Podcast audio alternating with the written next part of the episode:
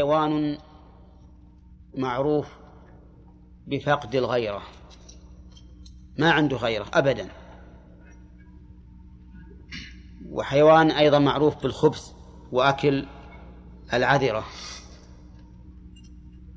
وفيه أيضا في في لحمه أشياء من المكروبات الضارة التي قيل إن إن النار لا تؤثر في قتلها.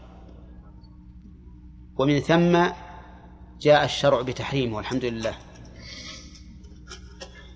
الخنزير لم يرد عن النبي عليه الصلاة والسلام أنه يغسل أن نجاسته تغسل سبع مرات. ما جاء عن الرسول. ولكن قال العلماء إنه يلحق بالكلب. إلحاقا أولويا لأنه أخبث من الكلب. لأنه أخبث من الكلب. هذا هو الذي آه، جعل الفقهاء رحمهم الله يلحقون الخنزير بالكلب.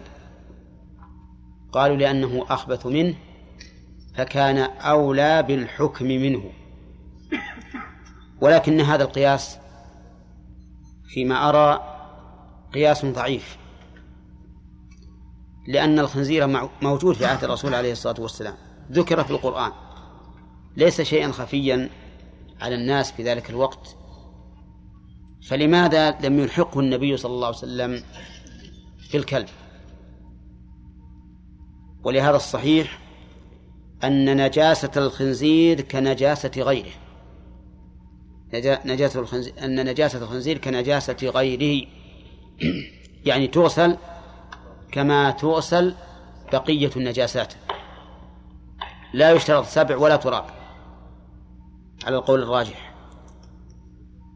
وقال المؤلف ويجزئ عن التراب إشنان ونحوه. يجزي عن التراب إشنان. والإشنان معروف عند ياسر.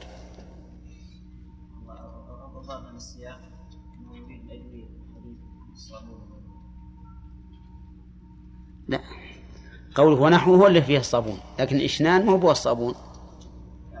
ها؟ الإشنان شجر. شجر يدق ويكون حبيبات زي حب السكر أو أو أصغر. تغسل به الثياب سابقا لأن الصابون كان قليلا. الإشنان هو خشن كخشونة التراب ومنظف ومزيل لا شك. فمن ثم قال المؤلف إنه يجزي عن التراب يجزي عن التراب. ولكن إذا نظرنا إلى أن الإشنان موجود والسدر موجود في عهد الرسول عليه الصلاة والسلام ولم يشر النبي عليه الصلاة والسلام إليهما بل قال التراب.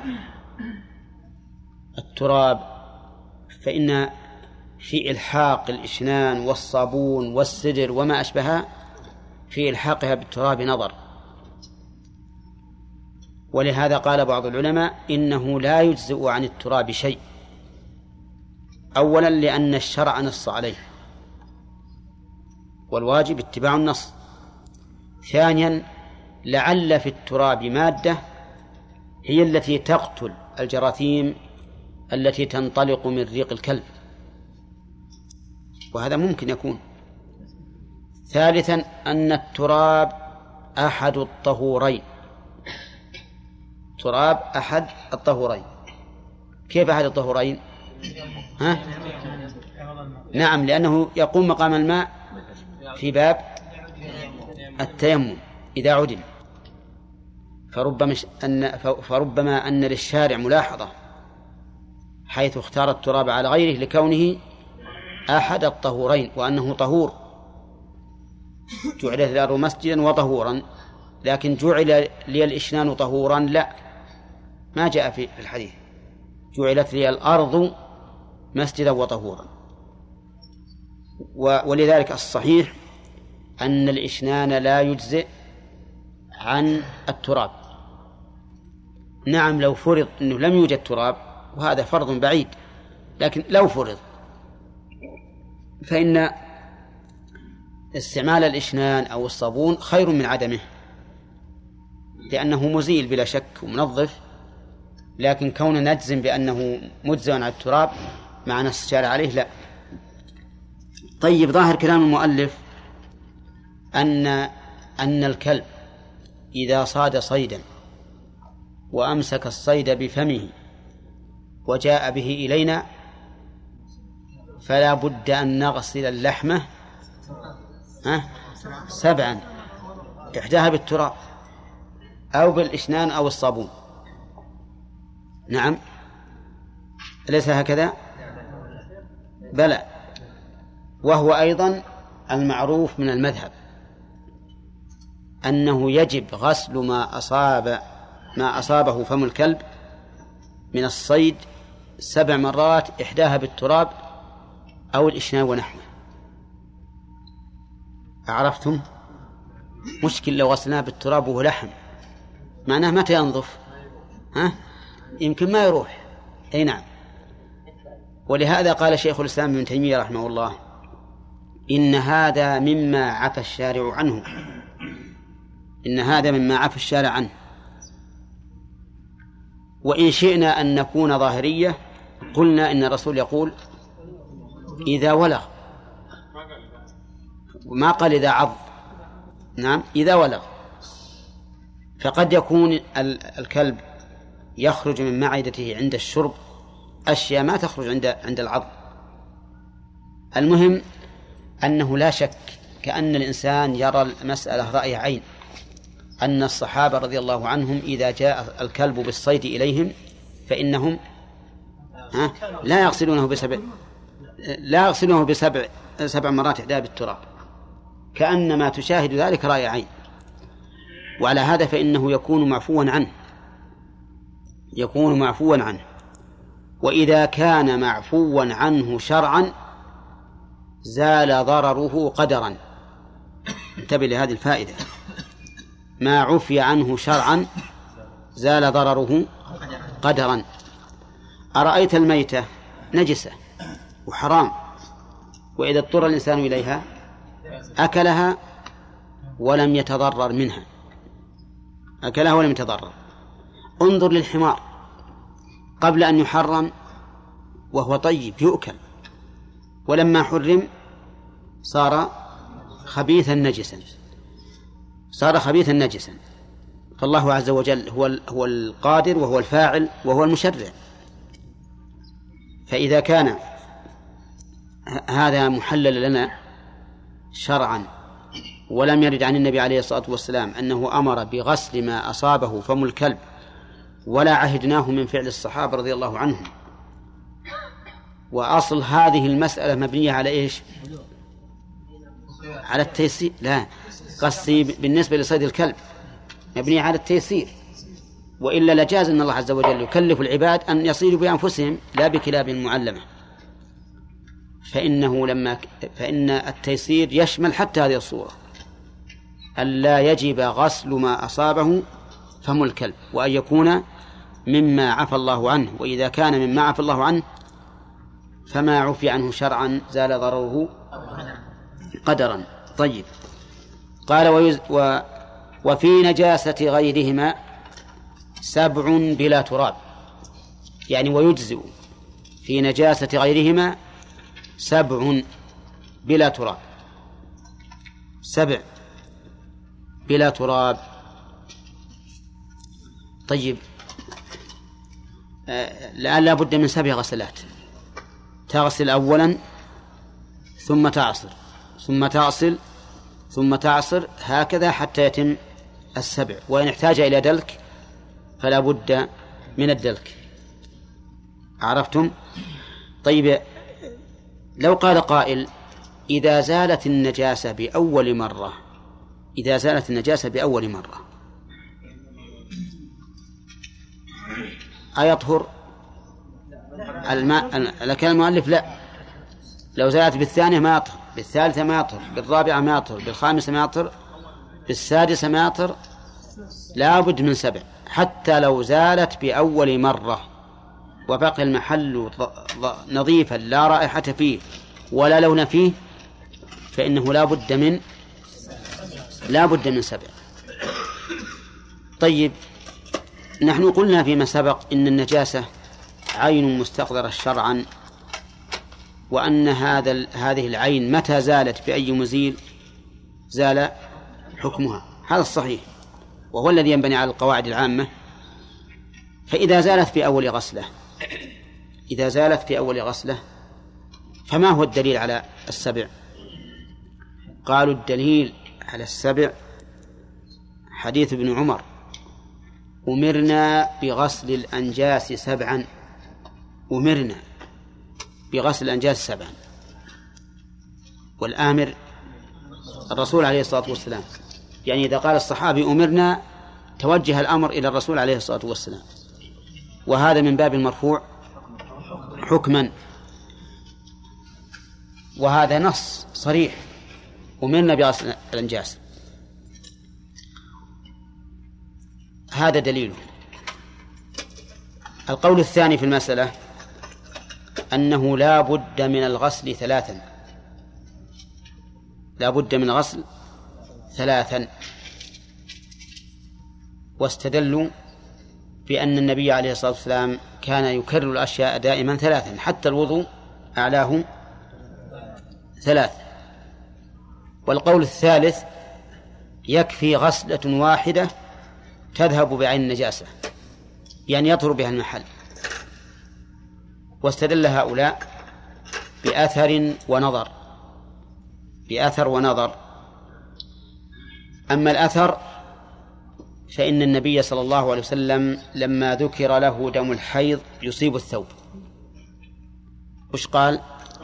قال تحته ثم تقلصه بالماء ثم تنضحه ثم تصلي فيه. وهل ذكر عددا؟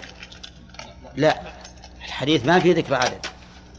ليس فيه ذكر العدد والمقام مقام بيان لأنه جواب سؤال وجواب السؤال لا بد أن يكون إيش؟ بينا واضحا. لا بد أن يكون بينا واضحا. فلو كان هناك عدد معتبر لبينه الرسول عليه الصلاة والسلام. ولهذا لما كان الدم يكون جافا قال تحته أولا تحته ما قال تغسله مع أنه من الممكن يغسل ومع تكرار الغسل يزول ولو كان جافا لكن بدأ يعني بدأ بالأسهل. فلو كان العدد معتبرا لبينه النبي صلى الله عليه وسلم. فهذا دليل أثري على عدم اعتبار العدد. هناك أيضا دليل نظري وهي أن النجاسة عين خبيثة متى زالت؟ زال حكمها. وهذا دليل عقلي واضح جدا. وعلى هذا فلا يعتبر للنجاسات عدد ما عدا الكلب الذي نص عليه. والكلب يمتاز عن غيره بأنه لا بد من سبع ولا بد من من تراب. اللي غيره ما في التراب. طيب. بقينا في الجواب عن ما ذكر عن ابن عمر. فالجواب عنه من وجهين. الوجه الأول أنه لا أصل له. لا أصل له. فهو حديث لم يصح. والوجه الثاني وعلى تقدير صحته فقد روى الإمام أحمد حديثا وإن كان فيه نظر لكن فيه أن النبي صلى الله عليه وسلم أمر بغسل الأنجاس سبعا ثم سأل التخفيف فأمر بغسلها مرة واحدة. فيحمل حديث ابن عمر إن صح على أنه كان قبل قبل النسخ. كان قبل النسخ. وعليه فيسقط الاستدلال به. فيسقط الاستدلال به. فالصحيح إذن أن غير الكلب والخنزير يكفي فيه في أن غير الكلب أيضا الخنزير مثل غير مثل غيره. أن غير الكلب يكفي فيه غسلة واحدة تطهر المحل إذا زالت النجاسة. طيب فإن لم تزل بغسلة؟ ها؟ ثانية وثالثة لو يكون عشر مرات. ولهذا قال الرسول عليه الصلاة والسلام في في اللاتي يغسلن ابنته يغسلنها ثلاثا أو سبعا أو خمسا أو خمسا أو سبعا أو أكثر من ذلك إن رأيتن ذلك أو أكثر من ذلك إن رأيتن ذلك مع أن تطهير الميت آه، ليس عن نجاسة في الغالب لكن إذا كان التطهير الذي ليس عن نجاسة يزاد فيه على السبع إذا رأى الغاسل ذلك فما كان من نجاسة؟ من باب أولى بلا شك. بل ويجب أن يغسل حتى تطهر النجاسة لو بلغ سبعين مرة. نعم. طيب بقينا بالنجاسة المخففة. النجاسة ما في سؤال حتى يأتي وقت سؤال. النجاسة المخففة؟ ها؟ ها؟ الوجه الثاني أنه على تقدير صحته فهو منسوخ. هنا طيب النجاسة المخففة؟ هذا أيضا يقال الأشياء هذه تعبدية. في في الوضوء وشبه التعبدي أما هذا نجاسة مستقدرة متى زالت طهرت ولهذا الوضوء تكرره ثلاثة ولو كنت نظيف نظيفا جدا. طيب بقينا النجاسة المخففة. النجاسة المخففة هي بول الغلام الذي لم يأكل الطعام. ولهذا ذكر المؤلف بقوله ويطهر بول غلام لم يأكل الطعام بنضحه. بول الغلام الذي لم يأكل الطعام. هذا يكفي فيه النضح. وش معنى النضح؟ النضح أن تصب الماء عليه صبا فقط بدون عصر ولا دلك. دليله أن النبي صلى الله عليه وسلم قال يغسل من بول الجارية ويرش من بول الغلام. وجيء إليه بصبي. لم يأكل الطعام فبال في حجره. فدعا بماء فأتبعه إياه. دعا بماء فأتبعه إياه. ولم ي... ولم يعصر ولم يدرك. ف... إذن نعود لنقسم النجاسة. النجاسة إما أن تكون على الأرض أو على غيرها. فإن كانت على الأرض كفى فيها غسلة واحدة تذهب بعين النجاسة أيا كانت تلك النجاسة. وإن كان على غير الأرض فالنجاسة ثلاثة أقسام مغلظة ومخففة ومتوسطة. المغلظة نجاسة الكلب. والمخففة بول الغلام الصغير الذي لم يأكل الطعام. والمتوسطة ما عدا ذلك. المتوسطة ما عدا ذلك. استثني الأعلى والأدنى وما سواهما فمتوسط. ما سواهما فمتوسط. هذه هذا المتوسط المؤلف رحمه الله يرى أنه لا بد فيه من سبع غسلات تذهب بعين النجاسة. والصحيح أنه لا يشترط فيه السبع بل متى زالت عين النجاسة طهر المحل. نعم. رحمه الله تعالى ولا يطهر متنجس بشمس. ولا يطهر متنجس بشمس. كلمة متنجس نكرة في سياق. ها؟ في سياق النفي فتعم كل متنجس سواء كان أرضا أو ثوبا أو فراشا أو جدارا أو مركوبا أو غير ذلك. متنجس أي متنجس فلا إن فإنه لا يطهر بالشمس. طيب وعلم من قوله متنجس أن النجس يطهر بالشمس. ها؟ النجس ما بالشمس ولا بغيره لأن النجاسة العينية لا تطهر طيب. إذا متنجس يعني ما أصابته النجاسة. بشمس فالشمس لا تطهر لا لا تطهر. لأن لأن الله عز وجل يقول فيما ذكر عن المطر وينزل عليكم من السماء ماء ليطهركم به. ليطهركم به. فجعل الماء هو آلة التطهير. وقال النبي عليه الصلاة والسلام في البحر هو الطهور ماؤه. وقال في الماء يفطر عليه الصائم فإنه طهور. أي أي ما أي تحصل به الطهارة. فلم يذكر النبي عليه الصلاة والسلام ولم يذكر الله عز وجل شيئا يطهر يطهر إلا الماء. وعلى هذا فلا يطهر المتنجس بالشمس. كيف ذلك بالشمس؟ يعني هذا شيء متنجس باد للشمس. باد للشمس. مع طول الأيام زالت النجاسة ولم يبق لها أثر. ولنفرض أنه بول. البول إذا كان على الأرض يكون له أثر. ولا لا تعرف حدوده من الأرض. فهو بمرور. بمرور الشمس عليه عدة أيام زال بالكلية حتى إنك لترى هذا المكان الذي كان بالأمس متغيرا تراه اليوم غير متغير. يقول المؤلف إنه لا يطهر بل لا بد من الماء. لا بد من الماء وإن كان النجاسة ليس لها أثر الآن؟ نعم. نعم لا بد لما سمعتم من الأدلة. وهذا الذي ذكره المؤلف هو المشهور من مذهب الإمام أحمد وعليه الجمهور.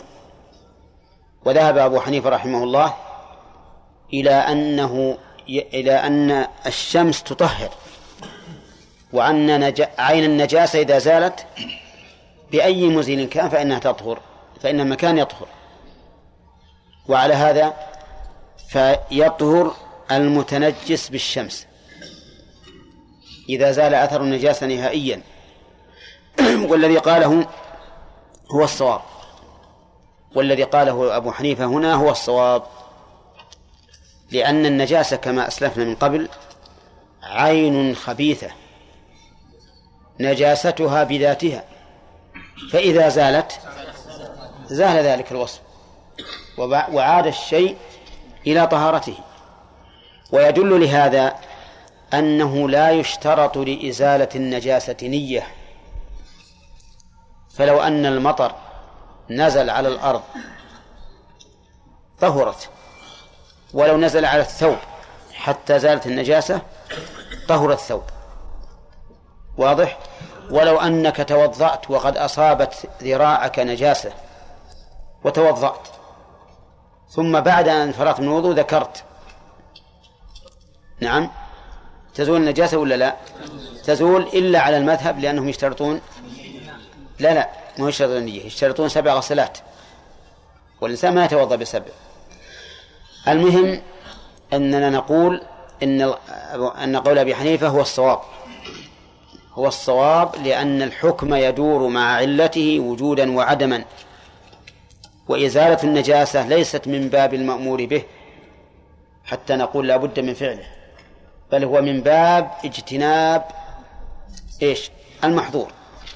فإذا حصل بأي سبب كان ثبت الحكم. فإن قلت يرد على ذلك أن حديث أنس بن مالك أن أعرابيا دخل المسجد فبال في طائفة منه فزجره الناس. فنهاهم النبي عليه الصلاة والسلام فلما قضى بوله أمر بذنوب من ماء فأريق عليهم. وهذا يدل على أن الأرض تطهر بالماء. فالجواب على ذلك أن أمر النبي عليه الصلاة والسلام بأن يصب عليه الماء لأجل المبادرة في تطهيره لأن الشمس طبعا ما هي تأتي على طول آه، طهره تحتاج إلى أيام. لكن الماء ها يطهره في الحال. فالفائدة هنا سرعة تطهير المكان. والمسجد كما نعلم جميعا يحتاج إلى إلى إلى المبادرة في تطهيره لأنه مصلى الناس. بل إننا قدمنا سابقا أنه ينبغي للإنسان أن يبادر بإزالة النجاسة على المسجد وعلى غيرها حتى على ثوبه وعلى مصلاه الخاص. لأن هذا هو هدي النبي عليه الصلاة والسلام تخلصا من هذا القدر ولئلا يرد على الإنسان نسيان أو جهالة بمكان النجاسة. أليس كذلك؟ طيب. آه، نقول الصحيح أنه يطهر بالشمس. والعلة واضحة. فإن قلت ما الجواب عما استدلوا به؟ فالجواب أننا لا ننكر أنه طهور أن الماء مطهر وأن الماء أيسر شيء يتطهر به الأشياء ولكن إثبات كونه طهورا لا يمنع أن يكون غير غيره أيضا مطهرا لأن لدينا قاعدة أظن وهي عدم السبب المعين لا يقتضي انتفاء المسبب المعين سواء كان دليلا أو أو غير دليل. المهم أن انتفاء المؤثر المعين لا يلزم منه ها انتفاء المؤثر به إذ قد يكون المؤثر شيئا آخر. وهذا هو الواقع بالنسبة للنجاسة. قال ولا ريح. أيضا لا يطهر المتنجس بالريح. وهذا أيضا هو المشهور من المذهب والعلة أو الدليل ما سبق. والقول الثاني أنه يطهر بالريح لكن ليس مجرد يبسه تطهيرا بل لا بد أن يمضي عليه زمن بحيث تزول عن النجاسة ولا إيش؟ ولا دلك. نعم. ولا يطهر المتنجس بالدلك. ولو كان الشيء صقيلا بحيث تذهب عين النجاسة تماما. فإنه لا يطهر بالدلك. ونحن نقول الموضع الذي تنجس منه ما لا يطهره الدلك يعني طيب. نقول المؤلف يرى رحمه الله أن المتنجس لا يدخل بالدلك مطلقا أي سواء كان صقيلا تذهب عين النجاسة بدلكه أو غير صقيل يعني حرشا لا تذهب عين النجاسة بدلكه. فلو تنجست مرآة تنجست مرآة تعرفون المرآة؟ طيب. ثم إن هذا الرجل دلك هذه النجاسة دلكها حتى زالت وظهرت المرآة يعني واضحة جدا. ما فيها أي دنس. فعلى رأي المؤلف لا تطهر. لا تطهر. حتى لو ظهرت بادية ظاهرة من أنظف ما يكون فإنها لا تطهر. والقول الثاني في المسألة أن الدلك ينقسم إلى قسمين. إما أن يكون دلك ما يمكن إزالة النجاسة بدلكه أو دلك ما لا يمكن إزالة النجاسة بدلكه. فالأول الصحيح أنها أنه يطهر بالدلك. مثل الصقيل كالمرآة والسيف وما أشبه ذلك. نعم البلاط قد يكون يتشرب النجاسة لكن مثل هذا ما يشرب النجاسة. المهم أنا بعطيكم قاعدة والأمثل عندكم أنتم. ما شاء الله أنتم أدرى منا بكثير من المسائل هذه. طيب أما الثاني النوع الثاني فهو دل فهو شيء يدلك لكن لا تزول النجاة بدلك لكونه حرشا. فهذا نعم نقول لا يطهر بالدلك. لأنك مهما دلكته فإن أجزاء من النجاسة سوف تبقى في خلال ها ذلك الحرش. فلا يطهر. طيب. والعلة؟ العلة ما سبق. من أن هذه النجاسة عين مستخبثة ها؟ متى زالت؟ زال حكمها. أي نعم. قال ولا استحالة. ها؟ الحرش. معك كتاب الآن؟ المسه. ده يمكن ما هو خشن. المهم بعض المجلدات تكون خشنة. هذه ما أدري لا فيها على كل حال و... ها؟ خشب لكن ما ودنا نأتي بشيء يتشرب. عندك المبرد. تعرف المبرد الحديد؟ ما هو أحرش؟ ها؟ طيب هذا هو. هذا لابد من غسله أي نعم. طيب يقول ولا استحالة. استحال بمعنى تحول من حال إلى حال. تحول من حال إلى حال. يعني النجاسة لا تطهر بالاستحالة. يعني بتحولها من حال إلى آخر لأن عين النجاسة باقية. مثال ذلك روث حمار أوقدنا به. أوقدنا به صار صار رمادا. صار رمادا. هل يطهر أم لا؟ كلام المؤلف لا يطهر لأن هذه هي عين النجاسة. هي عين النجاسة. فهي وقد مر وقد مر علينا أن النجاسة أن العين النجاسة العينية ما تطهر أبدا. طيب الدخان المتصاعد من هذا الوقود نجس ولا طاهر؟ نجس. إي نعم. كلام المؤلف نجس. ليش؟ لأنه مستحيل. يعني هو متولد من هذه النجاسة فاستحال دخانا فخرج. فلا يكون طاهرا. فلو أن ثوبك تلون به أو مس ثوبك وهو رطب الثوب رطب فإنه لا بد من من غسله. لا بد من غسله. نعم. طيب. كلب سقط في مملحة. تعرفون المملحة؟ المملحة أرض الملح. أرض الملح. سقط في المملحة وصار ملح صار ملحا. طبعا يموت. لكن صار ملحا فعلا. الآن لو تحط خشبة في في الملح صار ملح. حديد يصير ملح. كل شيء يصير ملح. هذا الكلب جئنا وإذا هو كلب من ملح. ها؟ نجس. نجس ونجاسته مغلظة أيضا. نجس ونجاسته مغلظة. مع أنه ملح الآن. ملح تذوق ويكون مالح. نعم. يقول ليش؟ لأن النجاسة لا تطهر بالاستحالة مع أنها تغيرت وانتقلت. يستثنون من ذلك الخمر والعلقة تكون حيوانا طاهرا. العلقة تكون حيوانا طاهرا. وش العلقة؟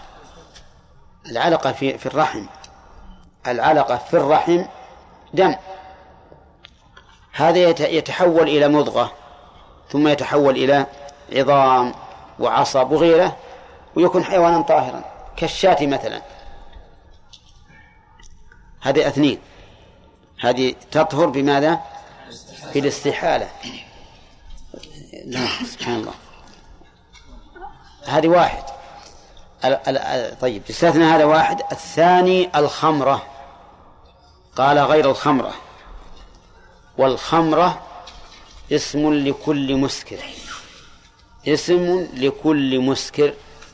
هكذا فسره أفصح العرب وأعلمهم وهو النبي عليه الصلاة والسلام.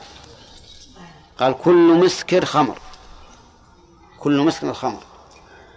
وإنك لتعجب من قول بعض الناس إن الخمر لا بد أن يكون من نبيذ العنب. وهو لو وجد هذا في القاموس المحيط للفيروزابادي وهو فارسي. قال الخمر المسكر. وش يقول؟ ها؟ يقول خلاص. الخمر كل مسكر الخمر. والنبي عليه الصلاة والسلام الذي هو أفصح العرب يقول لنا هالكلام ونذهب نقول لا لا خمر إلا من كذا. كل مسكر خمر من أي شيء. فالخمرة حرام بإجماع الكتاب والسنة وإجماع المسلمين. ولهذا قال العلماء من أنكر تحريمها وهو ممن لا يشله ذلك كفر. يستتاب فإن تاب وأقر بالتحريم وإلا قتل. عرفتم؟ سواء كانت من العنب أو من التمر أو من الشعير أو من البر أو من أي شيء كان مما تصنع فهي حرام بالإجماع. نجسة ولا لا؟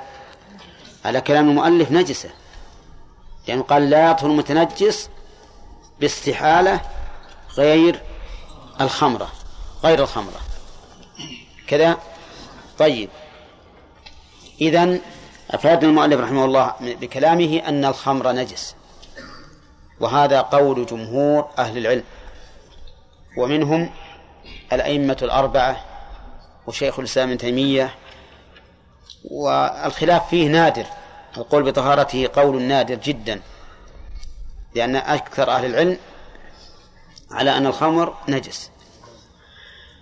طيب ما هو الدليل؟ الدليل قوله تعالى يا أيها الذين آمنوا إنما الخمر والميسر والأنصاب والأزلام رجس من عمل الشيطان. رجس. والرجس هو النجس. لقوله تعالى قل لا أجد فيما أوحي إلي محرما على طعام يطعمه إلا أن يكون ميتة أو دما مسفوحا أو لحم خنزير فإنه رجس. فالرجس النجس. والآية واضحة لفظ واضح وكله كلام الله. فهذا دليل على أنها نجسة. ولا مانع من أن تكون من قبل طيبة وتنقلب إلى نجسة بعلة الإسكار. كما أنك تأكل الطعام والشراب وهو طيب طاهر ويخرج خبيثا نجسا لا مانع. فهذه وإذا كان أصلها طيبا فإنها لما بلغت حد الإسكار صارت نجسة مع أن العين واحدة ولا مختلفة؟ واحدة. لكن العلة هي الإسكار وقد وجدت فتكون نجسة. عرفتم الدليل؟ هذا هو الدليل. والصحيح أنه لا وجه لهذا الاستثناء لا في المسألة الأولى ولا في الثانية. المسألة الأولى وهي العلقة يخلق منها حيوان طاهر فقد استحالت إلى عين أخرى وطهرت. نقول لا حاجة إلى ذلك لأن هذه العلق العلقة كانت في معدنها. في الرحم وهي في معدنها لا يحكم بنجاستها وإن كانت نجسة. الشيء في معدنه ليس بنجس وإن كان لو خرج لكان نجسا. الدليل بول الإنسان وغائطه بطنه من تلي منه صح ولا لا؟ إي نعم. لكنه لا يستأذن إلا إذا إذا امتص البدن كل ما فيه من المنافع طلب الخروج وجاء إلى الباب يستأذن ثم يسر أمره. طيب المهم أنه هو طاهر ولا لا؟ هو نجس إذا خرج لكن في معدنه في, في مكانه طاهر. وش الدليل على طهارته؟ الدليل أنك لو حملت رجلا في صلاتك حملت واحد في صلاتك تصح صلاتك ولا ما تصح؟ تصح. وش الدليل؟ أن الرسول حمل أمامة بن زينب وهو يصلي. ولو أتيت بعذرة في قارورة حملتها من أجل الفحص في المستشفى. وصليت الفجر في هذه والقارورة في مخباتك. وش حكم صلاتك؟ لا يا أخي باطلة. صلاتك باطلة. لأنك حامل للنجاسة. مع أنك لم لم تمس النجاسة ولم تباشرها في قارورة محكمة لا رائحة ولا أي شيء. نقول هذا مما يدل على أن الشيء في معدنه لا يوصف بالنجاسة. إذن هل هناك وجه للاستثناء؟ بأن نقول إلا العلقة تكون دما تكون حيوانا طاهرا لا وجه له. ولهذا قال شيخ الإسلام لا وجه لهذا الاستثناء ما, ما, ما له وجه. ثانيا بالنسبة لقوله ولا باستحالة غير الخمرة استحالة غير الخمرة. أيضا لا وجه لهذا الاستثناء. على القول الراجح. لأن القول الراجح أن الخمر ليس بنجس. نجاسة حسية. ما الدليل؟ الدليل عدم الدليل. عدم الدليل. ما عندنا دليل على النجاسة. وسنجيب عن الآية إن شاء الله تعالى قريبا. الدليل عدم الدليل. فإن قلت أليس حراما؟ فالجواب بلى. ولكن ليس كل حرام نجسا. بل كل نجس حرام. واضح؟ طيب. ثم نقول إن أبيت إلا أن نأتي لك بدليل. يثبت ذلك غير الدليل العدمي فأبشر به. حرمت الخمر في عهد النبي عليه الصلاة والسلام وخرج الناس فأراقوها في الأسواق. أراقوها في الأسواق. وأسواق المسلمين لا يجوز أن تكون مكانا لإراقة النجاسات. ولهذا يحرم على الإنسان أن يبول في الأرض أو أن يصب فيها شيئا نجسا. طيب فإن قيل أراقوها في الأرض لكن هل علم الرسول بذلك عليه الصلاة والسلام؟ ها؟ نقول إن كان علم فهو إقرار ويكون مرفوعا حكما ولا لا؟ مرفوع حكما وإن لم يعلم فالله تعالى يعلم. والله عز وجل لا يقر عباده على منكر. وهذا له حكم الرفع ولا حقيقة الرفع. لا يا أخي ما فعل في عهده فله حكم الرفع. له حكم الرفع. طيب. هل أمروا بغسلها؟ غسل بعد ذلك؟ لا. ما أمروا. لكن قد تقول إن الخمر كان في الأمر قبل التحريم ولم تثبت نجاسته قبل تحريمه. نعم. فما الجواب؟ نعم الإراقة بعد التحريم. الإراقة كانت بعد التحريم. ثم نقول لما حرمت الحمر في خيبر أمر النبي عليه الصلاة والسلام بغسل الأواني منها. مع أن حين طبخت أولا لم تحرم. ومع, ومع هذا أمر بغسل الأواني منها. فيه في لحظة تحريمها صارت نجسة قبل أن تراق. قبل أن تراق. ثم إن لم ترضى بذلك إن لم جئنا بدليل لا يمكن لا محيد لك عنه. جاء رجل كما في صحيح مسلم براوية خمر إلى رسول الله صلى الله عليه وسلم. الراوي ما هي؟ قربة كبيرة يعني عبارة عن جلدين مخروز بعضهم إلى بعض. فأهداها إلى الرسول عليه الصلاة والسلام. فقال أما علمت أنها حرمت؟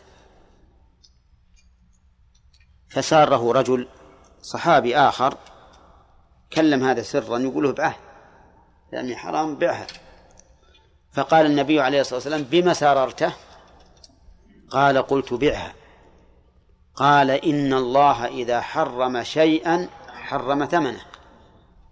يعني ولا يجوز تباع ففك الرجل ف... ف...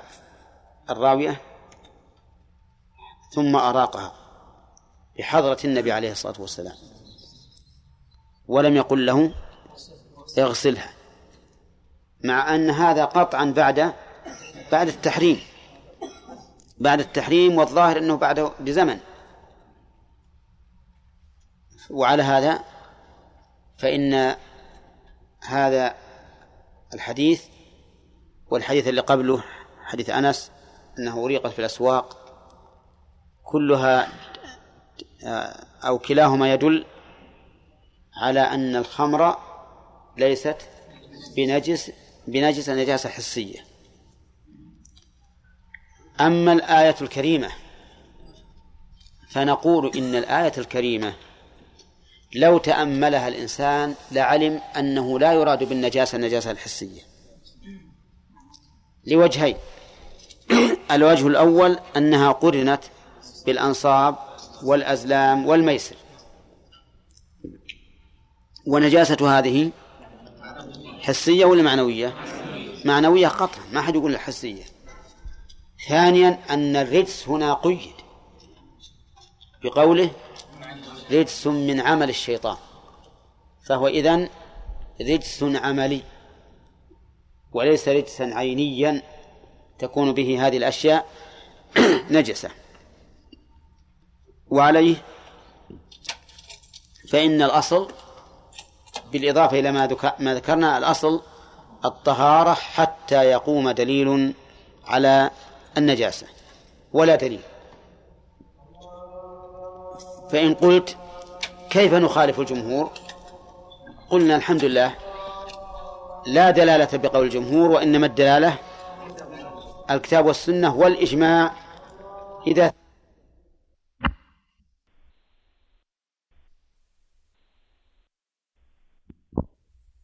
له أيضا بقوله تعالى وسقاهم ربهم شرابا طهورا أهل الجنة. نعم. يا شيخ فأما الأول الجواب عن الأول أن أسواق المدينة آه، واسعة فإنه لا فرق بين بين الطريق الواسع والضيق كما جاء في الحديث اتقوا اللاعنين الذي الذي يتخلى في طريق الناس أو ظلهم في طريق الناس عام. سواء كان واسعا أم ضيقا. فبطل هذا الاحتمال على أنه قد يعارض بأن بأن أسواق المدينة ليست كلها واسعة. بل قال العلماء رحمهم الله إن أوسع ما تكون في الطرق من الطرقات أن تكون سبعة أذرع. يعني إذا قالوا إذا تنازع الناس عند تخطيط الأرض كيف نجعل الطريق قالوا تجعل سبعة أذرع. طبعا ذاك الأيام ما عندهم إلا الإبل والحمير والخيل وما أشبه ذلك. أما الآن لا نجعلها كم؟ لا مو سبعين. يمكن نجعلها عشرين ذراع وما أشبه ذلك. أي نعم. وأما قوله تعالى في أهل الجنة وسقاهم ربهم شرابا طهورا فإننا لا, لا, لا نقول بمفهوم آه، شيء من نعيم الآخرة. لأن إحنا نتكلم عن عن أمر الدنيا. ثم لأن هناك ما في مثل آه، وضوء أو شيء نجس كل ما في الجنة فهو طهور. ثم نفسر الطهور بالطهور المعنوي الذي قال الله فيه لا فيها غول ولا هم عنها ينزفون. وهذا متعين لأن, لأن لدينا سنة. سنة عن الرسول عليه الصلاة والسلام إيجابية وسنة عدمية بعدم النجاسة. نعم. نعم. طهارة الكلب مستثنات من جهة العدد والتراب وأن الماء ينجس سواء تغير أم لم يتغير ولهذا جاء في رواية المسلم فليرق ثم ليغسله نعم. يقول المؤلف رحمه الله أو نعم. ولا استحالة غير الخمرة. فإن خللت هذا موت الدرس نعم. فإن خللت أو تنجس دهن مائع لم يطهر. قوله إن شرطية. وخللت فعل الشرط. وتنجس معطوف على فعل الشرط. ولم يطهر جواب الشرط. إن خللت الضمير يعود على الخمرة. إن خللت فإنها لا تطهر دليل ذلك أن حديث أنس أن النبي صلى الله عليه وسلم سئل عن الخمر تتخذ خلا؟ قال لا. يعني تحول إلى خل؟ قال لا. وهذا يدل على أنه لا يجوز تخليلها. فإذا لم يجوز تخليلها ثم خللت فإنها لا تطهر لأن هذا أمر ليس عليه أمر أمر الله ورسوله فيكون إيش؟ باطلا مردودا. قال النبي عليه الصلاة والسلام من عمل عملا ليس عليه أمرنا فهو رد. وكيفية ذلك؟ الخمر إذا إذا صار خمرا يكون له زبد يغلي كأن تحته نار لكن مو بقوة وسرعة ولكنه ينش ويرتفع. فالتخليل أن يصب عليه شيء مادة إما خل أو غيره فيتخلل فيهبط وتزول نشوته. هذا هو التخليل. فهل يجوز أولا وإذا قلنا بالتحريم وتجرأ إنسان عليه وخلل فهل تطهر أم لا؟ صريح كلام المؤلف أنها لا تطهر أنها لا تطهر و ولا يجوز أيضا أن تخلل. لا يجوز أن تخلل. ولا فرق بين أن تكون الخمرة خمرة خلال أو غيره لأن بعض العلماء استثنى خمرة الخلال وقال إنه يجوز. لأن الخلال كل ماله بالخل أو بالنبيذ فإذا منعناه من التخليل أفسدنا عليه ماله. ولكن الصحيح أنه لا فرق وأن الخمر متى تخمرت أريقت فلا يجوز أن تتخذ للتخليل. لكن إن خللت فصريح كلام المؤلف أنها لا تطهر ولو زالت حدتها المسكرة لأنها إذا خللت زال إسكارها وقال بعض أهل العلم إنها إذا خللت فالفعل حرام ولكن تطهر بذلك. لأن العلة في النجاسة إيش؟ الإسكار. والإسكار الآن قد زال فتكون حلالا. وقال بعض العلماء إن خللها من يحل له تخليلها كأهل الكتاب اليهود والنصارى حلت وصارت طاهرة وإن خللها من لا يحل له تخيلها فهي حرام ونجسة. وكأن هذا القول أقرب من القول الثاني. فهنا ثلاثة أقوال. القول الأول أنه هو التخليل حرام من المسلم. التخليل من المسلم حرام للحديث الصحيح.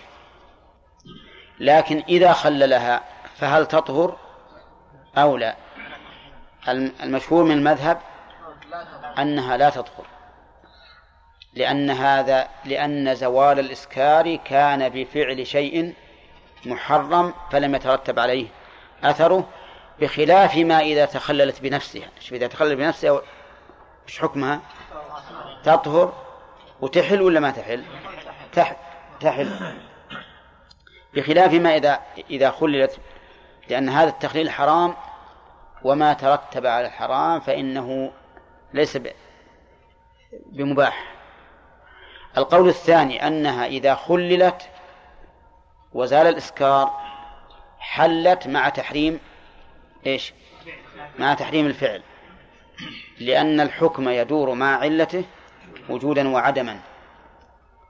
والقول الثالث إن خللها من تحل له حلت. وإن خللها من لا تحل له لم تحل ولا تطهر. وهذا القول هو أقرب الأقوال وعليه فيكون الخل الآتي من اليهود والنصارى يكون طاهرا حلالا لأنهم هم فعلوا ذلك على وجه يعتقدون أنه حلال. ولهذا هم لا يمنعون من شرب الخمر. هم لا يمنعون من شرب الخمر. طيب يقول إن خللت أو تنجس دهن مائع. دهن ولا دهن؟ ها؟ وشجرة تخرج من طور سناء تنبت بالدهن. إذن دهن. تخلل أو تنجس دهن مائع. لم يطهر. الدهن كما نعرف تارة يكون مائعا وتارة يكون جامدا. إذا كان جامدا وتنجس فإنها تزال النجاسة وما رحمك الله وما حولها. تزال وما حولها. واضح؟ لأن ما عداه لم يتنجس. فلو فرض أن لدينا ودكا تعرفون الودك؟ جامدا. ودكا جامدا. سقطت عليه نقطة بول.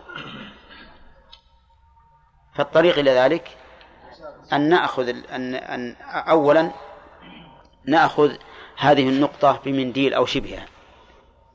نعم حتى لا تتسرب يمين ويسار. ثم نقور مكانها. نقور مكانها الذي سقطت عليه ويكون الباقي طاهرا. طاهرا حلالا أما إذا كان مائعا إذا كان مائعا فيقول المؤلف إنه لا يطهر. لا يطهر. سواء كانت النجاسة قليلة أو كثيرة وسواء كان الدهن قليلا أو كثيرا. عرفتم؟ فما هو المائع؟ المائع قيل هو الذي إذا فتحت فمه جرى. وش فما إيش؟ فما إيه فما القربة. اللي فيها الدهن. أو إذا كانت في القربة الآن إذا فكيته إن تسرب فهذا مائع وإن لم يتسرب فهذا جامد. وقيل إن المائع هو الذي لا يمنع سريان النجاسة. لا يمنع سريان النجاسة. فإنه لا يطهر. سواء كان قليلا أو كثيرا. وسواء كانت النجاسة يسيرة أو كثيرة. وسواء غيرته أم لم تغيره هذه ثلاثة عمومات. سواء كان قليلا أو كثيرا. سواء كانت النجاسة قليلة أو كثيرة سواء غيرت أم لم تغيره إذا تنجس دهن ماء ما عاد يطهر أبدا. انتبه. في مثلا إنسان عنده تنكة من من الدهن. تنكة. أو أو دبة. تعرفون الدبة؟ دبة الدهن. وش كبرها؟ لا. لا لا لا. الظاهر إنكم ما, ما تعرفونه. الدبة كبيرة. يعني فتح فتحة فمها كفتحة المنارة. نعم. يعني هي طولها يمكن مترين. مترين مدورة. وعرضة يمكن متر. متر متر بالتدوير. يعني يطب فيها رجل ورجلان وثلاثة. تحملهم. هذه الدبة مملوءة من الدهن. سقط فيها شعرة فأرة. وهي مائعة. ماذا يكون حالها؟ نعم على كلام المؤلف. تنجس وكل الدين هذا يروح. نعم. ولكن هذا القول ضعيف. والصواب أن الدهن المائع كالجامد. تلقى النجاسة وما حولها والباقي ظاهر. لأن النبي صلى الله عليه وسلم سئل عن فأرة وقعت في سمن فقال عليه الصلاة والسلام ألقوها وما حولها وكلوا سمنكم. كلوا سمنكم. وأيضا الدهن هل تسري فيه النجاسة؟ ها؟ ما تسري. لا لا سواء مائع ولا جامد. نعم كما كما تشاهدون. يعني الماء تنفذ به الأشياء لكن الدهن حتى وإن كان مائعا ما تنفذ به الأشياء. ولهذا الحديث جاء مطلقا. أما أما التفصيل فيقول شيخ الإسلام أنه ليس بصحيح. إن كان جامدا فكل فألقوه ما حوله وإن كان مائعا فلا تقربوه. يقول هذا ضعيف. والصواب ألقوها وما حولها وكلوا سمنكم. وبناء على ذلك نقول إذا تنجس دهن مائع يعني وقعت في نجاسة فإنها تلقى وما حولها والباقي طاهر. فإن قدر أن النجاسة كثيرة وقوية والسمن قليل وأثرت فيه فهل يمكن تطهيره؟ نعم يقول بعض العلماء ما يمكن تطهيره لأنه ما تنفذ فيه الأشياء فالماء لو, لو تجيب ماء تصب عليه يدخل فيه ولا ما يدخل؟ هل ما يدخل في الدهن؟ ها؟ إيه يبقى مأزول ما يدخل فيه ما يدخل فيه فعلى هذا لا يمكن تطهيره. لكن قال بعض العلماء يمكن تطهيره بأن يغلى بماء يغلى بماء حتى تزول رائحته وطعمه رائحة النجاسة وطعمها بعد إزالة عين النجاسة بعد إزالة عين النجاسة. وهذا القول ينبني بناء ظاهرا على ما سبق أن صححناه وهو أن النجاسة عين خبيثة متى زالت؟ زال حكمها نعم لكن المؤلف ماشي على المشهور من المذهب. لا لا يفرق لا فرق بينهما. قال وإن خفي موضع نجاسة غسل حتى يجزم بزواله. إذا خفي موضع النجاسة فلا يخلو إما أن يكون في أماكن واسعة. وإما أن يكون في أماكن ضيقة يعني أن يكون موضع النجاسة ضيقا أو واسعا إن كان واسعا فإن الإنسان يتحرى ويغسل ما غلب على ظنه أن النجاسة أصابته عرفتم؟ ليش؟ لأن غسل هذا المكان الواسع كله فيه صعوبة فيتحرى أي مكان فيه النجاسة ويغسلها. أما إذا كان في مكان ضيق فيجب أن يغسلها حتى يجزم بزوالها. مثال ذلك إذا كانت إذا أصابت النجاسة أحد كمي الثوب أحد كميه ولم تعلم أي الكمين أصابته. فيجب أن تغسل الكمين جميعا لأنك ما تجزم بزوالها إلا إذا غسلت الكمين جميعا. كذلك لو علمت أحد الكمين ثم نسيت يجب عليك أن تغسلهما جميعا. نعم. طيب إن أمكن التحري هل يجوز أن تتحرى؟ كلام المؤلف يدل على أنك لا تتحرى لأنه لا بد من الجزم واليقين. لكن الصحيح أنه يجوز التحري.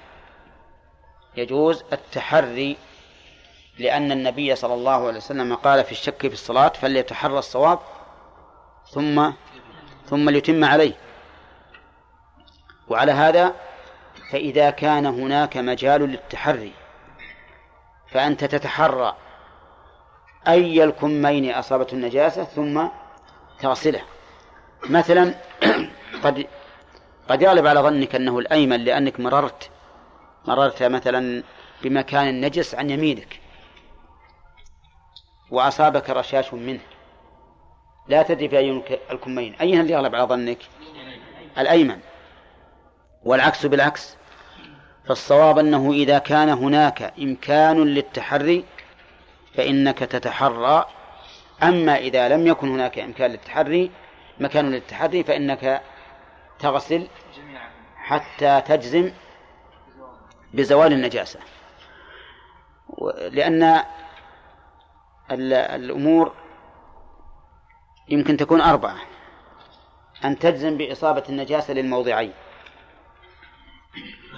أن تجزم أنها أصابت أحدهما بعينه. هذا واضح؟ والأول؟ واضح أيضا. أن يغلب على ظنك أنها أصابت أحدهما أن يكون الاحتمال عندك سواء. طيب في الم... في الموضع الثالث على المذهب يكون كالموضع الرابع يعني يجب غسلهما جميعا. والقول الثاني؟ أنك تتحرى. فما غلب على ظنك أنه أصبت تغسلة. واضح الحكم؟ يجب غسل يجب غسلهما على المذهب. إذا أصابتهما النجاسة جميعا. هذا واحد. ثانيا إذا ترددت أيهما أصابته؟ ولا لا. إذا ترددت وترجح عندك كذلك يجب عليك أن تغسلهما جميعا على المذهب. فتغسلهما جميعا على المذهب في ثلاث حالات. أما إذا جزمت بأنها في أحدهما فالأمر ظاهر. نعم. يقول إن خفي موضع نجاسة غسل حتى يجزم بزواله. ثم قال المؤلف ويطهر. بول غلام لم يأكل الطعام بنضحه. شفاء الشروط. يطهر بول. غلام بول يعني لا غائط. غلام لا جارية. لم يأكل الطعام لا آكل طعام. يطهر بماذا؟ بنضحه. والنضح أن تتبعه الماء بدون فرك ولا عصر. تصب الماء عليه حتى يشمله كله. ثبت ذلك عن الرسول عليه الصلاة والسلام من حديث عائشة وأم قيس بنت محصن الأسدية أنه عليه الصلاة والسلام أتي بغلام صغير فبال على ثوبه فدعا بماء فنضحه ولم يغسله عليه الصلاة والسلام. نضحه ولم يغسله وعرفهم النضح الآن؟ ها؟ أن أن تصب الماء. مو ترشه بحيث لا, لا يشمل المكان؟ لا. لابد أن يشمل المكان. لكن يمتاز عن غيره بماذا؟ بأنه لا يحتاج إلى مرس ولا دلك ولا إعادة تكرار غسل ولا شيء. بمجرد ما يمر الماء عليه يكون طاهرا. فإذا قال قائل ما هو الحكمة؟ قلنا الحكمة لأن السنة جاءت بذلك. وكفى بها حكمة. ولهذا لما سئلت عائشة رضي الله عنها ما بال الحائض تقضي الصوم ولا تقضي الصلاة؟ قالت كان يصيبنا ذلك فنؤمر بقضاء الصوم ولا نؤمر بقضاء الصلاة. فالحكمة إذن أن السنة جاءت بذلك. هذه الحكمة. واضح ولا لا؟ طيب غائط هذا البول هذا الصبي. ها؟ كغيره. لابد فيه من الغسل. بول الجارية كغيره. لابد فيه من الغسل. بول الغلام الذي يأكل الطعام كغيره لا بد فيه من الغسل. ذكرنا الآن أن الحكمة أن السنة جاءت بذلك. لكن مع ذلك مع هذا التمس بعض العلماء حكمة في ذلك. فقال الحكمة في ذلك هو التيسير على المكلف. لأن العادة أن أن الابن الذكر يحمل كثيرا ويفرح به. وبوله يخرج من ثقب ضيق. فإذا بال ها؟ ترشرش انتشر. فمع كثرة حمله ومع رشاشه يكون مشقة. فخفف فيه. أيضا قالوا الغذاء الغذاء لطيف. ولهذا إذا كان يأكل الطعام لا بد من غسل بوله. الغذاء لطيف. ما هو الغذاء؟ اللبن. فغذاؤه لطيف. وقوته على تلطيف الغذاء أكبر من قوة المرأة. ها؟ أيها الجارية. الجارية. فاجتمعت هذه الأسباب الثلاثة فكان من حكمة الشارع أن جعل نجاسته أخف من نجاسة الأنثى. نعم. دقيقة يا زين. وبهذا تمت الأقسام الثلاثة في ها في النجاسات. لأن ذكرنا أنها مغلظة مخففة ومتوسطة. أي نعم. ما تقولون في قيئه؟ قيء الغلام الصغير. يلحق بالبول؟ ها؟ آه. نعم نقول يلحق ببوله بل من باب أولى. لأنه إذا إذا سومح في البول فالقيء من باب أولى وسيأتينا إن شاء الله تعالى بيان القول في القيء. وأن بعض العلماء قال إن القيء ليس بنجس أصلا. نعم. طيب الدلك. لا لا يطهر بذلك نعم. أمر الرسول صلى الله عليه وسلم من رأى فينا عليه شيء فإنه يدلكهما. نعم. هم ما يرون هذا. حتى حتى في النعلين والخفين ما يرونه رحمهم الله. رحمهم الله. الحديث يضعفونه. ولكن الصحيح خلاف هذا. ها؟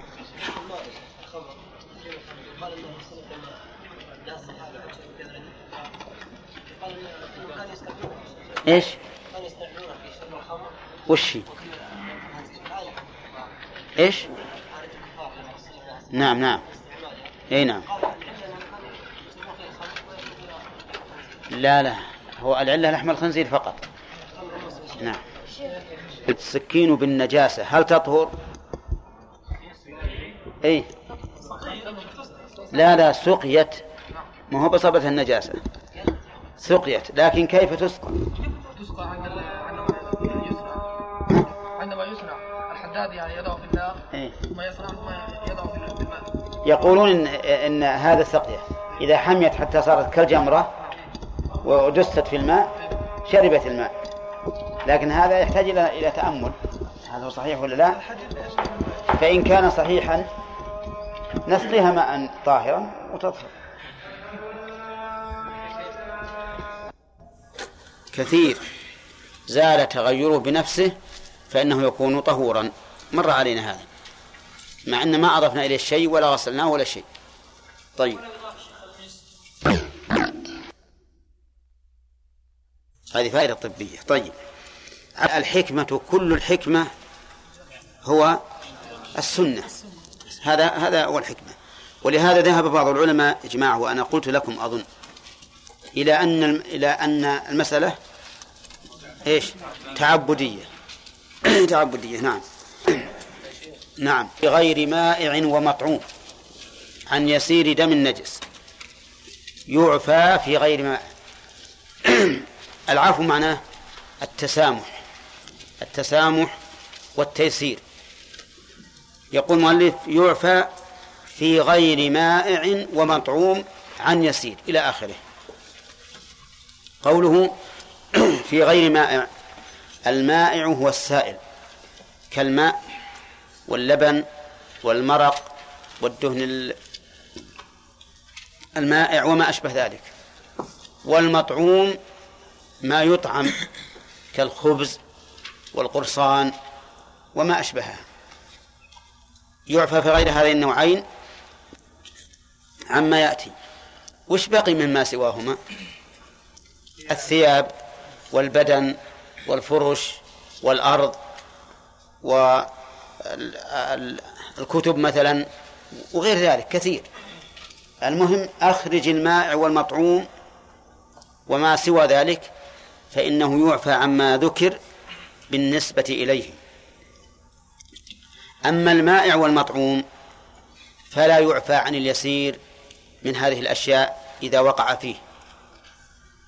إذا وقع فيه. وسيأتي في التمثيل. يقول عن يسير دم نجس.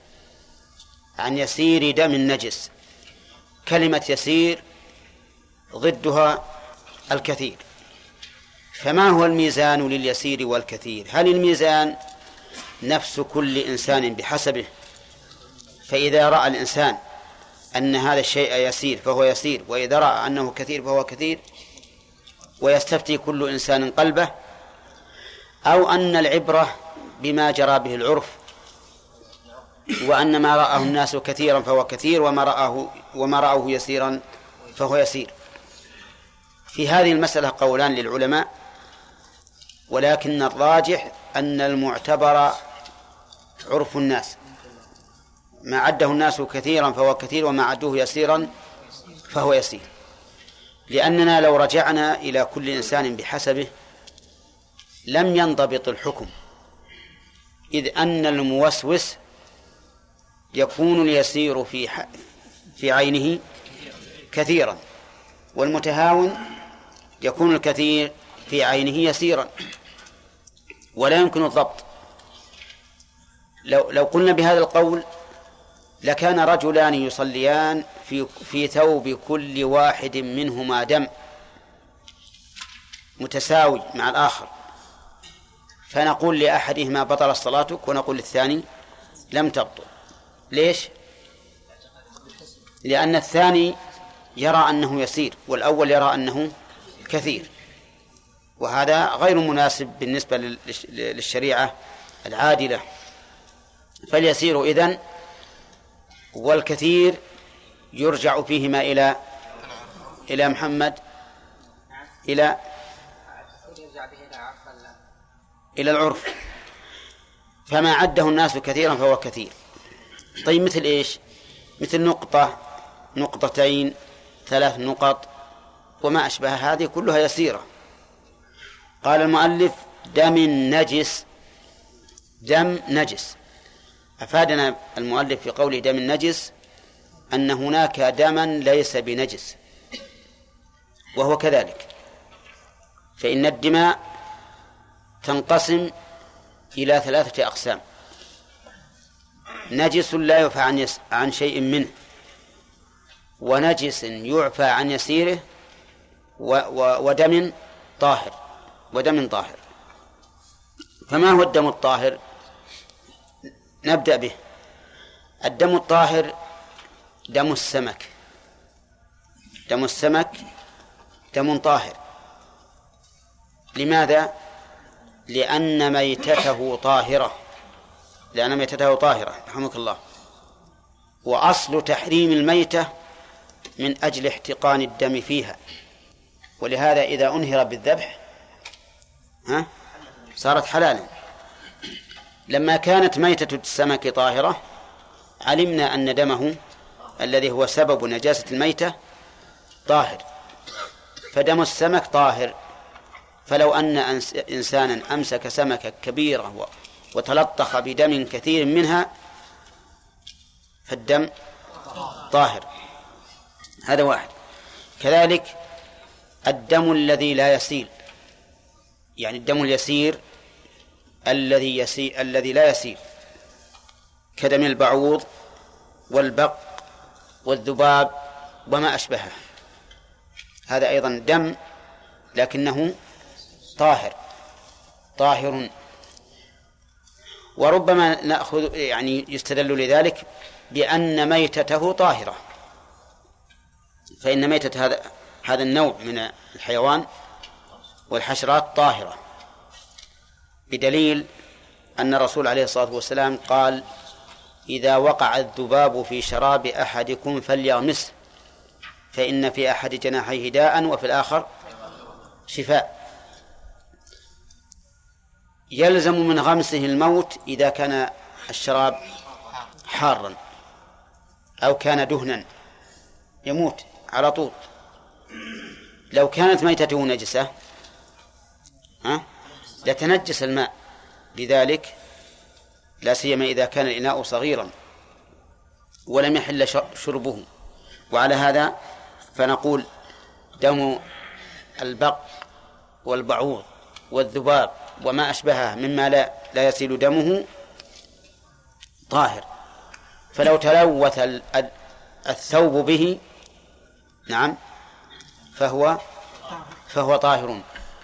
لا يجب غسله لأنه دم طاهر. ثالثا الدم الذي يبقى في المذكات بعد تذكيتها. الدم الذي يبقى في المذكات بعد تذكيتها. كالدم الذي يكون في العروق بعد الذبح وفي القلب ودم الكبد والطحال وما أشبهه هذا أيضا دم دم طاهر لا يعني لا لا يؤثر سواء كان كثيرا أم قليلا. الرابع قالوا دم الشهيد عليه. دم الشهيد على الشهيد. طاهر ولهذا لم يأمر النبي عليه الصلاة والسلام بغسل الشهداء من دمائهم بل قال ادفنوهم بدمائهم وثيابهم. فهو إذن طاهر لأنه لو كان نجسا لأمر النبي صلى الله عليه وسلم بغسله. لكن هذا الأخير فيه نقاش وهو أن يقال هل دم الشهيد.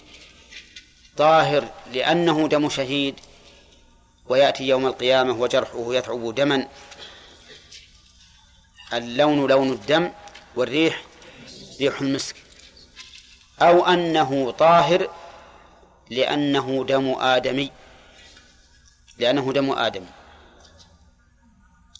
أكثر العلماء على الأول. أنه دم ش...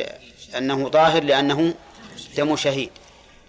ويقولون إن دم الآدمي الآدمي نجس ولكنه من الدماء التي يعفى عن يسيرها يعفى عن يسيرها. وهذه المسألة فيها فيها نقاش. و ولو قال قائل إن دم الآدمي طاهر ما لم يخرج من السبيلين لكان قولا قويا. لكان قولا قويا. الدليل ما هو؟ الدليل عدم الدليل. لأن نقول إن الأصل في الأشياء الطهارة حتى يقوم دليل على النجاسة. ولم نعلم أن النبي صلى الله عليه وسلم أمر بغسل الدم إلا دم الحيض. وسيأتي إن شاء الله ذكره. وإذا كان إذا كنا لا نعلم أن الرسول عليه الصلاة والسلام أمر بغسل الدم مع كثرة الدماء التي تصيب الإنسان من رعاف وجرح وحجامة وغير ذلك فالحاجة داعية إلى بيان حكمه لو كان إيش؟ لو كان نجسا. فلما لم يرد قلنا الأصل الطهارة. ولنا أن نقول لدينا نص وقياس لدينا نص وقياس على طهارته أي طهارة الدم.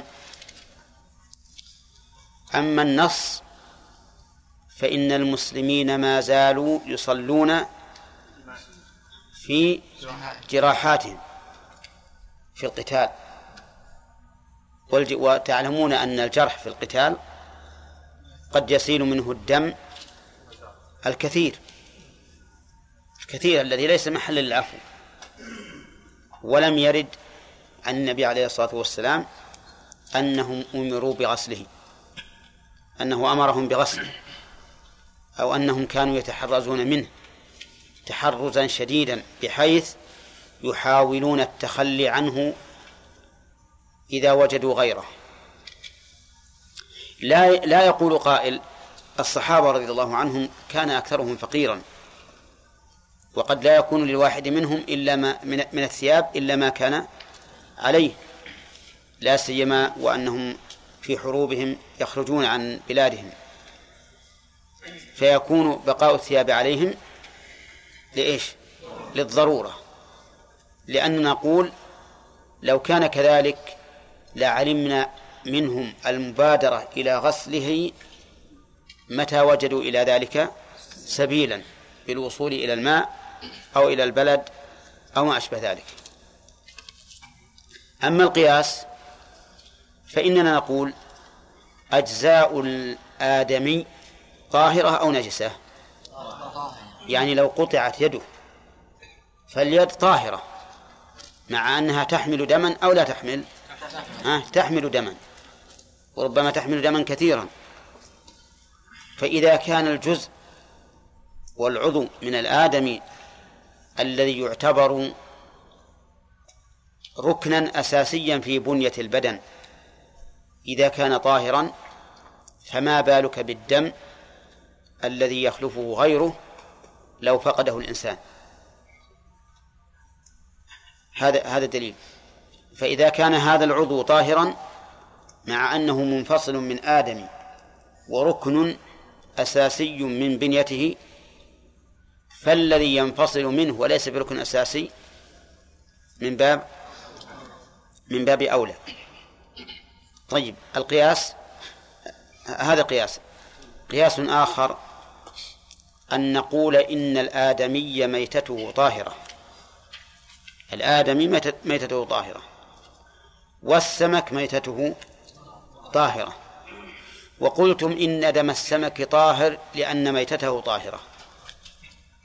فلنقل إن دم الآدمي طاهر لأن ميتته طاهرة. لأن ميتته طاهرة. عرفتم؟ فإن, فإن قال قائل هذا القياس يقابل بقياس آخر. يدل على النجاسة. وهي أن الخارج من الإنسان من بول وغائط نجس. الخارج من بول وغائط نجس. فليكن الدم نجسا. فالجواب أن يقال هناك فرق بين البول والغائط لأن البول والغائط نجس خبيث ذو رائحة منتنة تنفر منه الطباع. وأنتم لا تقولون بقياس الدم عليه لأنكم تعفون عن اليسير من الدم ولا تعفون عن اليسير من البول والغائط. فلا يمكن إلحاق هذا بهذا. لا يمكن إلحاق بهذا هذا بهذا. فإن قلت أفلا يقاس على دم الحيض والحيض دمه ها؟ دم الحيض نجس بدليل أن الرسول عليه الصلاة والسلام أمر المرأة أن تحته ثم تقرصه ثم تنضحه في الماء أو تغسله ثم تصلي فيه.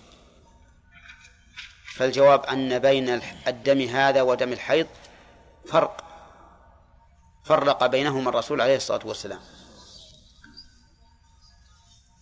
فقال إن دم الحيض طبيعة للنساء وجبلة. وذلك حين دخل على عائشة رضي الله عنها حين حاضت فوجدها تبكي وهي محرمة في حجة الوداع. فقال ما لك؟ لعلك نفست؟ قالت نعم.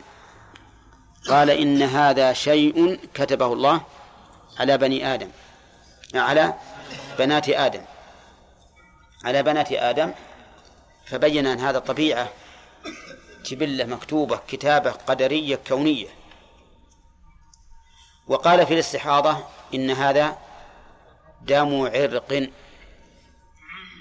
ففرق بين دم الحيض ودم الاستحاضة. بأن الاستحاضة دمها دم عرق ولا يكون حكمها حكم الحيض. ثم إن الحيض دمه غليظ منتن له رائحة مستكرهة فيشبه البول والغائط. وحينئذ لا يصح قياس الدم الخارج من غير السبيلين على الدم الخارج من السبيلين وهو دم الحيض. وكذلك النفاس والاستحاضة. فالذي فالذي يقول بطهارة دم الآدمي قوله قوي جدا لدلالة النص والقياس على هذه على هذا القول. لكن المذهب وهو قول كثير من أهل العلم أن الدم نجس ولكن دم الآدمي ولكن يعفى عن يسيره. طيب الذين يقولون بالنجاسة مع العفو عن اليسير حكموا بحكمين. هما النجاسة والعفو عن اليسير. وكل من هذين الحكمين يحتاج إلى دليل. فنقول أثبتوا أولا أن الدم نجس فإذا أثبتوا أن الدم نجس نقول أثبتوا أنه يعفى عن يسيره لأن الأصل أن النجس ها؟ لا يعفى عنه كله نجس. كله نجس يجب التخلص منه. لكن القائل بأنه طاهر لا يحتاج إلا إلى دليل واحد فقط وهو إقامة الدليل على طهارته وقد علمتم الدليل. نعم. طيب يقول كيف؟ القياس الأول أن نقول هذا الدم انفصل من من من الجسم. والعضو إذا إذا قطعت اليد مثلا أو الرجل فهي طاهرة. وهي أيضا جزء منفصل عن البدن. فإذا جعلتم اليد طاهرة فاجعلوا الدم طاهرا لأن الكل انفصل من هذا الجسم. أبدا. ما وجدت أدلة. ومن ومن وجد أدلة فليسعدنا بها. ها؟ نعم. هذا ما هو دليل. استدلال وليس بدليل مع أنهم ما استدلوا به لكن قد استدلت به في جواب لبعض الإخوان. على النجاسة وأجبت عنه. فإن فاطمة رضي الله عنها كانت تغسل الدم عن وجه الرسول عليه الصلاة والسلام في غزوة أحد. ولكن هذا لا يدل على النجاسة. أولا لأنه مجرد فعل والفعل المجرد لا يدل على الوجوب. وعلى هذا فلا يدل على وجوب التنزه منه. ثانيا أن هذا قد يكون غسلا من أجل النظافة وإزالة الدم عن الوجه لأن الإنسان لا يرضى أن يكون في وجهه دم حتى لو كان يعفى عنه. ولو كان يسيرا. وهذا هذه هذا الاحتمال يبطل الاستدلال. السؤال بعدين يا حديث يا شيخ. الصحابي اللي كان يصلي في الغزوة واصابه ما يستدل بهذا انه في زمن الرسول ولم ولم يقل الرسول صلى الله عليه وسلم. يعني شيء من هذا السؤال. يعتبر إقرار من الرسول صلى الله عليه وسلم. هو هذا استدلنا به. صلاة الصحابة في جراحاتهم هي هذه. هذا منها. هذا فرد منها. طيب آه، قال من حيوان نجس من حيوان طاهر. ها؟ أي أحسنت إيه؟ آه النوع الثالث من الدماء نجس لا يعفى عن يسيره. نجس؟ الثالث. طيب لا هو كيف؟ لا